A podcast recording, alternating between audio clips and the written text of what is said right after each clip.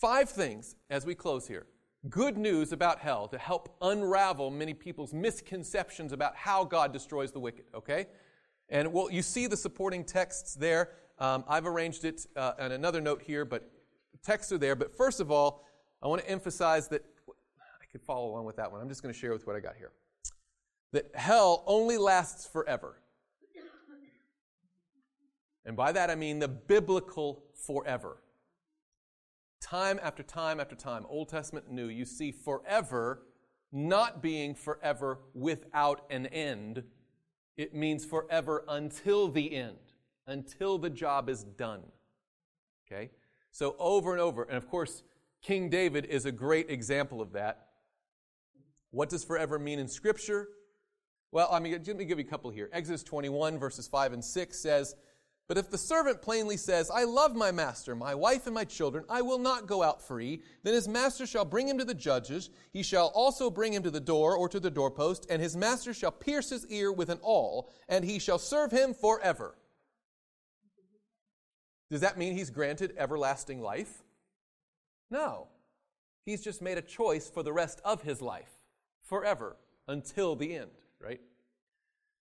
You see this in 1 Samuel chapter 1 verse 22. Now the man Elkanah and all his house went up to offer to the Lord the yearly sacrifice in his vow, but Hannah did not go up, for she said to her husband, Not until the child is weaned, then I will take him that he may appear before the Lord and remain there forever. Well, was she giving her child, Samuel, eternal everlasting life? No. She was saying, I'm going to give him for the rest of his life. That's what we're talking about forever. And of course, King David is the epitome of this all throughout the Psalms. Psalm 89 1. I will sing of the mercy of the Lord forever. Psalm 145, 1 and 2. I will extol you, my God and my King, and I will bless your name forever and ever. Every day I will bless you, and I will praise your name forever and ever. But then 1 Kings chapter 2, verse 10. So David rested with his fathers and was buried in the city of David. He died. then when you get to Acts chapter 2, verses 29 and 34, the Apostle Peter says, Let me speak freely to you of the patriarch David, that he is both dead and buried, and his tomb is with us to this day, for David did not ascend into the heavens. That's Acts chapter 2, verses 29 and 34. So when David meant forever, he meant for the rest of my life until it's done. And that's what the Bible's description of the destruction of the wicked means. It's forever until it is complete, not forever without an end.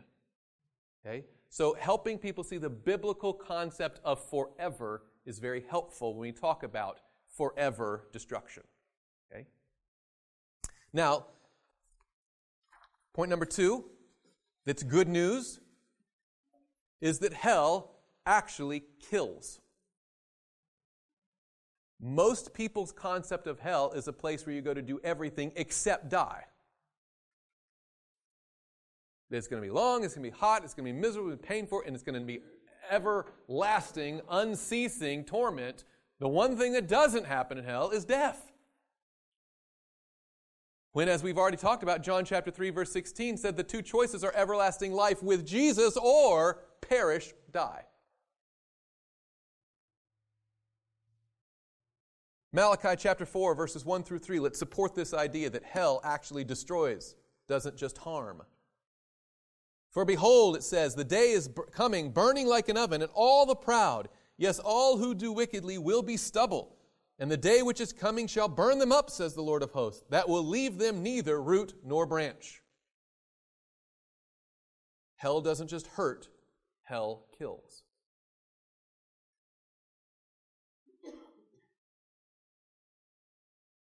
Psalm 37, repeatedly in uh, verses 10 through 20 here, for yet a little while and the wicked shall be no more. Indeed, you will look carefully for his place, but it shall be no more.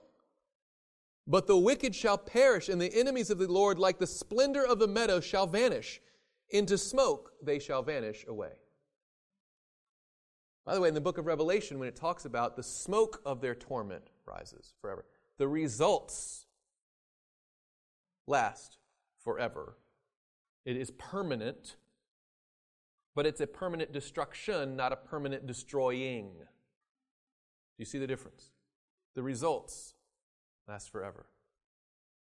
Thus, Jesus would say things like Matthew 10 28, Do not fear those who kill the body, but cannot destroy the soul. And of course, as we understand, the soul is the whole person, right? The eternal life that Christ offers us in Him. But rather fear Him is able to destroy both soul, uh, both soul and body in hell. Jesus taught that the purpose of hell was to destroy, not just to harm. So, number one, hell lasts forever in the biblical sense. Good news number two is that hell actually works. It kills, it doesn't just hurt people, it destroys.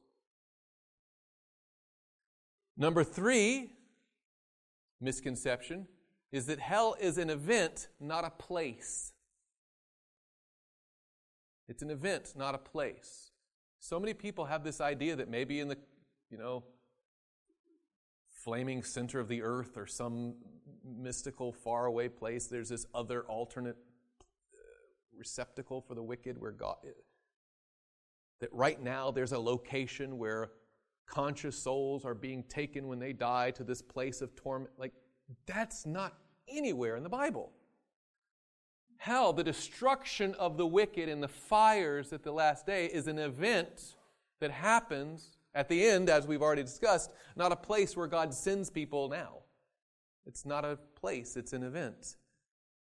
Notice Job 21, verse 30, where it says, The wicked are reserved for the day of doom, they shall be brought out on the day of wrath. What does it mean they're reserved? In the fires of hell? No, where are they reserved? Just in the grave, right? The experience of the wicked dead right now is the experience of the righteous dead right now. For the dead, both righteous and wicked, know what? Nothing. They're not up there praising the Lord. They're not up down there fearing the Lord and His. They just aren't. The experience is like sleep. 2 Peter chapter 3 verse 7 but the heavens and the earth which are now preserved by the same word are reserved for fire until the day of judgment and perdition of ungodly men. It's a day, it's a it's an event, not a place. In Jude verses 6 and 7, I only say verses 6 and 7 because there's only one chapter, just one says the angels who did not keep their proper domain but left their own abode that is the wicked angels he says he has reserved in everlasting chains under darkness for the judgment of the great day. By the way think about that passage. Do you remember jesus encounter with the demoniacs? They said what do we have to do with you jesus you son of god? And then they ask a question. Have you come here to torment us. Does anybody remember the next phrase they said? Before the time. Do the wicked angels know that there is a time set for their destruction? Yes. And when they saw Jesus coming here, they were afraid that he had called an audible at the line and said, We're going to go early. Right? And they say, Whoa, whoa, whoa, whoa, whoa. Your word says, right? And they were going to hold him to his word. Again, Jude 6 and 7. The angels who did not keep their proper domain but left their own abode, he has reserved in everlasting chains under darkness for the judgment of the great day. As Sodom and Gomorrah and the cities around them, in a similar manner to these, are set forth as an example, suffering the vengeance of eternal fire. So we already have an example of those who have died in that eternal fire, and it's Sodom and Gomorrah. If you went to Sodom and Gomorrah today, are they still burning? No, they just aren't. They've been dissolved into ash. There's nothing left. And the Bible specifically uses them as an example of the experience of the destruction of the wicked. It has a end point, and when it's done, it's done for good.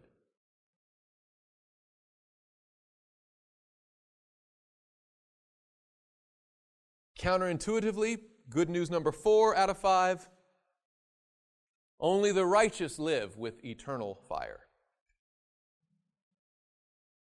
Now you think, I thought the whole thing is that the wicked live with eternal. We're trying to tell them there is no, oh, no, there is an eternal fire.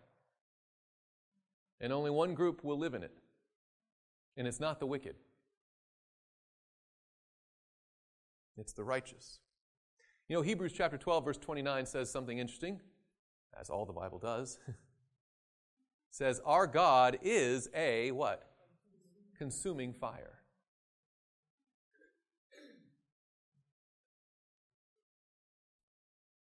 Remember what we already talked about? What Moses asked the Lord, Lord, let me see your glory. Please show me your glory. And what did the Lord say? No man can see my face and live. So when the wicked encounter the raw, unfiltered, unvarnished, unveiled glory of God in their wickedness, they don't live in that fire. But there is a group who will according to Scripture. Now, look at this Revelation chapter 22, verses 4 and 5. Listen to this promise. They shall, this speaking of the redeemed, they shall see his face, and his name shall be on their foreheads. There shall be no night there, for they need no, no lamp nor light of the sun, for the Lord God gives them light, and they shall reign forever and ever. They're going to see his face. They're going to dwell in the light of his presence and glory. They, it's so bright you don't even need a sun there, and they're going to be fine. How's that possible? I thought he said, No man shall see my face and live. It's not that God has changed, that God has changed us so that we can dwell in his presence. You see the difference? Thus, you go to Isaiah 33, and it makes sense when you read in verses 14 and 15. Who among us shall dwell with the devouring fire? Who among us shall dwell with everlasting burnings? And the answer given is He who walks righteously and speaks uprightly. The people who live in a fiery presence for eternity aren't the wicked, it's the righteous. And finally, number five, as we're so close to our five o'clock hour, is the best news about hell that there is. Is that hell isn't meant for you.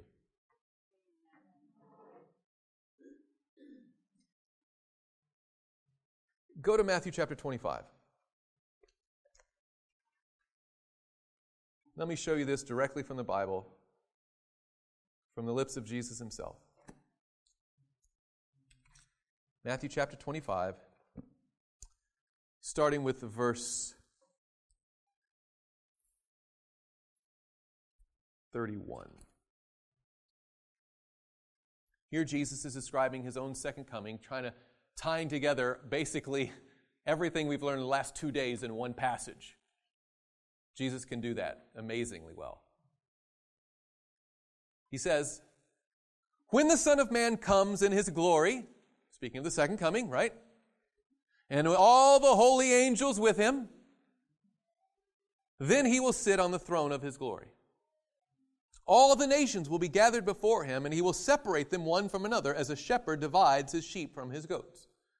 And notice the determination of the sheep and the goats is made before he comes, and when he comes, he's just dividing, right? Verse 33 And he will set the sheep on his right hand, but the goats on the left. Then the king will say to those on his right hand, Come, you blessed of my father. Now, notice this inherit the kingdom prepared for whom? For you from when? The foundation of the world. It has been God's plan from the very beginning that man would be redeemed if he should fall. From the very foundation of the world, this is prepared for you. For I was hungry, and you gave me food. I was thirsty, and you gave me drink. I was a stranger, and you took me in. I was naked, and you clothed me. I was sick, and you visited me. I was in prison, and you came to me. Then the righteous will answer him, saying, Lord, when did we see you hungry and feed you, or thirsty and give you drink? When did we see you a stranger and take you in, or naked and clothe you? Or when did we see you sick or in prison and come to you? And the king will answer and say, to them, Assuredly, I say to you, inasmuch as you did it to one of the least of these, my brethren, you did it to me. Then he will also say to those on the left hand, Depart from me, you cursed, into the everlasting fire prepared for whom? The devil and his angels. Hell isn't meant for you. If you go there, it's voluntarily, but it's not what God wants. And the reason why? For I was hungry and you gave me no food. I was thirsty and you gave me no drink. I was a stranger and you did not take me in. I was uh, naked and you did not clothe me, sick and in prison and you did not visit me. Then they will answer, they also will answer him, saying, Lord, when did we see? Do you notice something interesting here? I mean, there's lots of things interesting, but particularly that the, the response of the righteous is word for word identical to the response of the wicked. Lord, when did we see you?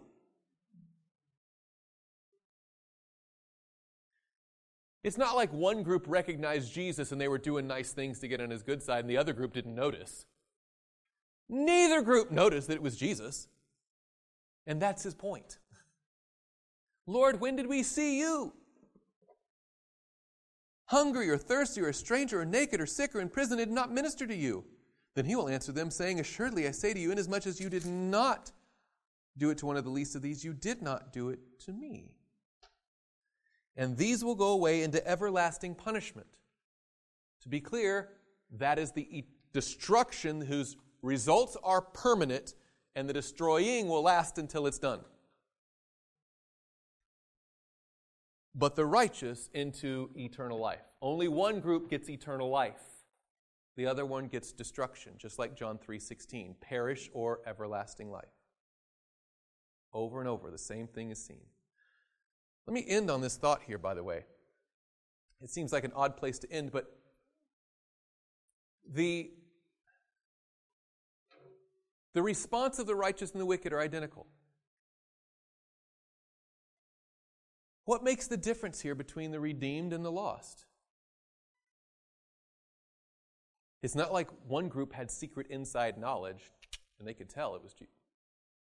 Neither one of them knew. So I have to ask, I have to imagine the differences in the inflection and the tone. One group says, Lord, when did we see you? We didn't know it was you. We just saw people and we helped them. He's like, That's my point. You didn't know it was me. You did it anyway. Come on in. You would fit into my kingdom. The other group's like, Lord, we didn't know it was you. As if to say, if we knew it was you, we would have visited you, we'd have fed you, we'd have clothed you, we would have helped you, but we didn't see you, we just saw people. He's like, that's my point. you wouldn't be happy there.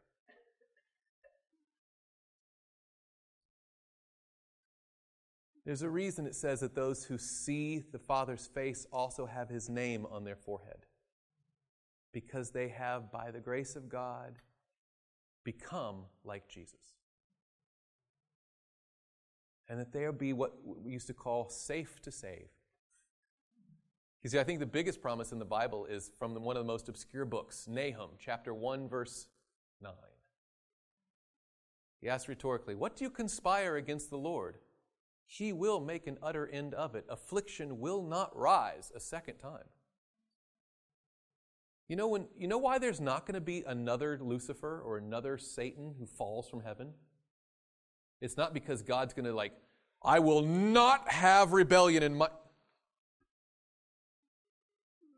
No. And he's not going to be like, I'm taking away your power of choice. Now all of you are just mindless. We love you, we love you. Because, by the way, if he did that, he could have done that from the very beginning. Because everyone has the right and inherent potential of rebellion, but no one's ever going to choose to sin again. We've seen what it's done, and we're like, no, I'm, I'm, we're not going there ever again. Mm. And again, coming back to it, that's the purpose of this life. To say, Lord, do I even want the life you're offering me? Do I want to live with you, abide by your rules, blend in with the society of angels, or would I rather be more like selfish Satan? He has given us this power to choose, and the Bible says, Choose you when? This day, whom you will serve. Final thought, and I'll let you go. We kind of touched on this yesterday, but there's an urgency to that choice that has nothing to do with the second coming being so near. Too many times we say we should get ready for Jesus coming because he's coming so soon. But when that text I just quoted, choose you this day, that's from the Old Testament, from Joshua. Not anywhere near the second coming of Jesus. Why was it important for them to choose that day? That next thing I hear is you don't know how long you live. That's a good one. That's a better answer, but I think there's an even better answer than that. Let's say they lived a long time after that, but you just keep putting it off and keep putting it off. And you know what's going to happen? You become a person who doesn't want it anymore. Because every day, our decisions become habits, become a lifestyle, and it forms what we call a character. It's no longer what we do, it becomes who we are. And there's an urgency to make a decision and commitment to Jesus today while you still hear his voice, while there's a resonating chord of response in your heart to choose this day whom you will serve. Typically, I'd say, Have we been clear this evening? Praise the Lord. Let's close with a word of prayer. Heavenly Father, I thank you so much for the truth about life and death and the resurrection that is found in Jesus Christ. Thank you, Lord, also for the clarity of your word about all these important themes that are attached to it. Thank you for the truth that is so different than the error believed by so many. But Lord, now that we have this beautiful picture of Jesus and his love and his patience and his mercy and his justice all in one, help us to not only relax into it and luxuriate for ourselves, but help us to sense the responsibility to tell someone else. Help us, Lord, to be witnesses for you, to share what we have seen and tasted of the goodness of God. And by our humble efforts and your amazing grace, Lord, hasten the coming of Jesus. For we pray it in Jesus' name. Amen.